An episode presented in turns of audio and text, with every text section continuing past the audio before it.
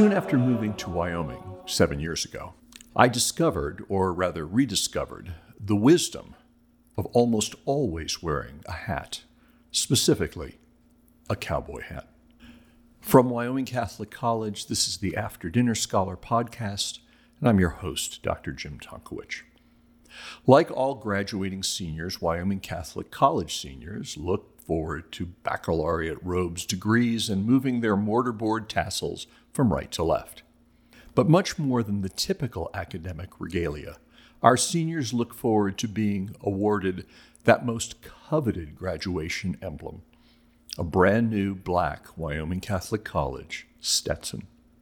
These cowboy hats are the symbol of their four years of exercising mind, body, and spirit in a Wyoming Catholic College education. I asked our dean, Kyle Washut, how the tradition began. Why do we award cowboy hats to liberal arts grads? So that was intended, in fact, from the very beginning. But before we even had seniors. Before we even had seniors, Bob Carlson, uh, the founding dean, Dr. Robert Carlson, uh, told the very first freshman class, he said, you know, come, endure, struggle, and at the end of the four years, and he pulled out this black Stetson. You'll get one of these, and he waved it. And so he did that for the matriculation talk for all the first four years, promising, and then finally came the first graduating class. They got their Stetsons. no, why did he? But why did he do that? Why did he do that? Yeah, I think Bob had a sense, a quixotic sense about it, that you know, some we were doing some adventure, something that wasn't indicated just by the mortarboard, and wanted to have something that set it off. And his romantic vision landed on the cowboy hat. Now, this year's hatting, hatting ceremony, as I think you put it, uh, you talked about uh, Cervantes and yes. about Don Quixote. Yes. Tell us about Cervantes and how you related him to our education and uh, to the col- uh, the education at the college and to the hat. John Senior always envisioned the educational project as a kind of quixotic project, and Dr. John Senior was the teacher of Dr. Robert Carlson. And so that love for Don Quixote continued into uh, the college tradition. And as I was thinking about Cervantes and Don Quixote, it struck me that there's actually a real affinity there between the, the vision that Cervantes had for Quixote and what we're doing with the cowboy hats. Cervantes was a thoroughly modern man. He was afflicted by the doubt that was brought on by the thunderous cannons that brought in the modern world and the destruction of Christendom. He had battled the Muslim fleet in the Battle of Lepanto, at the doorstep of Western Europe, and his left hand had been permanently maimed from the conflict. He was caught uh, by Muslim pirates and kept as a prisoner for a year despite his frequent attempts at escape. And when he comes home, he finds himself struggling to make a basic living. And so, in the face of all that modern warfare of the, uh, that the Islamic force brought, the doubt brought on by the philosophical revolution, the concern for Machiavellian politics that was going throughout Europe, and the challenges of daily life, Cervantes seems to have concluded that the glories of Western civilization, the enchanted stories of Christendoms, were nothing but a comedy a farce that you would tell. Modernity had killed not only the knight errant, but perhaps heroism and transcendent ideals all at once. And while at the same time disconnecting us from earthly reality and surrounding us instead by doubt and imaginations. And so, given that sort of cynical, dark view, Cervantes seems to have written a novel that was intended to mock the outdated knightly romances and ideals that had perhaps tempted him with their escapism, while at the same time evidencing the struggle of modern man to know what was true. He told a story that he seems to have intended as the story of a delusional old man who was accompanied by an earthy and greedy peasant who set out to fight imaginary foes and chase imaginary princesses. That was the story of Don Quixote. Now, Cervantes' irony could perhaps be applied to the very education that we do at Wyoming Catholic College. Right? You might think that our students have spent four years pursuing an outdated, uh, impractical education that has no fit to the modern world. The world's moved on, and our students have instead refused to engage with the cold hard facts of reality and are pursuing a kind of literary escapism. And if all that I've said about what Cervantes described, intended with his story of Don Quixote, was all there was, then that would be true. It'd be true both of Don Quixote, Cervantes' skepticism, and true of the sort of pointlessness of the education. But in fact, it's not the whole story. You see, Cervantes fell in love with Don Quixote, despite himself.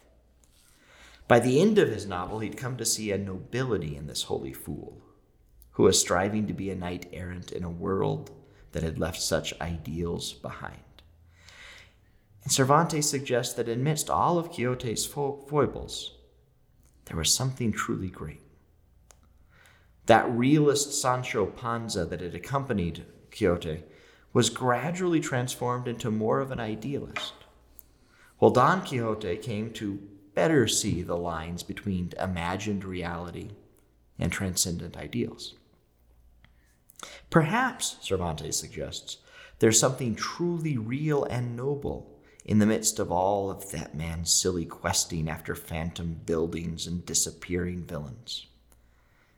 The exterior trappings of the knight were indeed unwieldy in the modern setting, but the comedic author hoped that somehow the real good that was the heart of Quixote's quest could ride again, embodied in symbols more recognizable in the modern world. But Cervantes himself never offers us a solution to that. He just feels that yearning, that love for Quixote. But a little over a hundred years before Cervantes had set pen to paper, the Spanish had already discovered a new land in the West, and that land was subsequently claimed by the Queen of Heaven under her title of Our Lady of Guadalupe.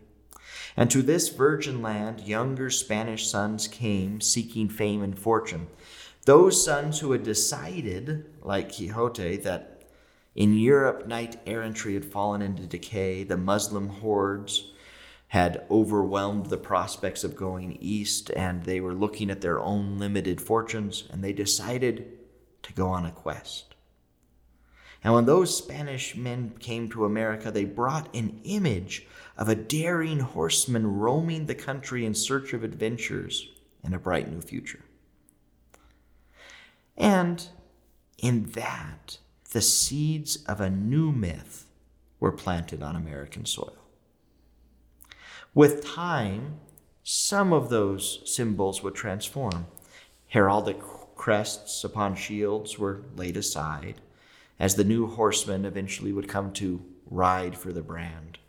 And instead of swords, they carried firearms and lassos, and instead of helmets, they wore wide brimmed hats. And so emerged in America a Quixotic symbol, a hero who had carried the romantic nobility of the knights and Don Quixote, but in a modern guise. A paladin not of Arthur or Charlemagne's court, but of the fresh American land. In short, the cowboy was born. Now, as we know from the stories of the Wild West, this great figure of American epics often bears within himself a haunted past. And as Cervantes said, he emerges out of a tragedy. But he brings not a tragic, but a comic vision. There's a hope for a bright future and a happy ending. In The Cowboy, our Western land becomes the world of myth and heroism in the continued American epic a new landscape for transmitting the grandeur of knightly quests. And so the cowboy hat comes to be, I think, at least the way we use it, the thing that Don Quixote really needed. well, it makes me think of the uh, the image of the cowboy in the Virginian, where he does have sort of a haunted past. Yes, uh, but he is he is good and he is kind and he is tough as nails and uh, does not hesitate from doing the things that need to be done, even though they're unpleasant. Yeah, that, that that's really the key, right? You have this there's there's this heroism there, and in the Virginian, you, you sort of have the experience of this Easterner Molly who is raised on stories of classic literature. It takes her a while to appreciate that. Whoa! After all, this man is the Shakespearean hero she was reading about, and that's sort of the Virginian's goal is to show. No, no, the cowboy properly understood is the Western hero. And what, what part or parts of that vision of the cowboy do we want our students to pursue or to emulate? Yeah. Well, I think fundamentally, we want our students to, to think of both things that the cowboy hat sort of represents. On the one hand, to be aware of the story and the tragedy that lies behind. There have been many great things lost. Right? They've learned about the fall of Rome and of Christendom. And then they feel that pain. They should, at least. That's what we hope. But we hope that they don't respond with a kind of tragic fatalism or a deep cynicism, but rather with the loving enthusiasm of a Don Quixote, a comedic hope that feeds a pure desire to embody and protect the tradition and the land that they have taken to themselves over their time here. And we hope that they will go out, not like Don Quixote, but like the Spanish lords, adapting that tradition to the new landscape and the challenges that they encounter. And so, like the adventurous cowboys before them, we hope that they will boldly transmit the inheritance anew. And how have we equipped them for that? Well, what have they done? On the one hand, they know the inheritance, they're deeply rooted in it. And so they've loved it, which is really the first thing. They, they have known it and they have loved it. They have not looked at it as something to be rejected or something to be scorned, but something to be loved. And then we have taught them in thinking, and then how have they've done that? Well, they've been immersed in the stories, they've read them, they've traveled through the outdoors, they've seen the world and its glory and understood how the people before them have envisioned embodying it. And that they've also learned in courses like in political rhetoric or courses in uh, reflecting on moral theology or political philosophy or how to engage with science and math. They, they've studied the world they're going into, the world that trusts certain scientific theories and de- demands certain political gimmicks, and they know how to read them and understand them and communicate with them. But they've also then know that they're going to go out and engage with that world with this thing that they've grown to love this heritage of truth, of goodness and beauty, the Catholic faith the philosophy of Western civilization. And yeah, so not to sound unduly romantic, a little bit like knights defending their lady. Let me make it clear. There are far easier ways to get a black Stetson cowboy hat than spending four years at Wyoming Catholic College. At the same time, I doubt whether there is a more satisfying or rewarding way to find yourself wearing this icon of the American West. So if you your son or daughter, grandson or granddaughter, niece or nephew, friend or child of a friend want to explore a Bachelor's of Liberal Arts degree at Wyoming Catholic College, visit our website, wyomingcatholic.edu, and then, after looking around, contact our admissions office. Who knows, there could be a black Stetson in your future. For Wyoming Catholic College, this is Dr. Jim Tonkowich.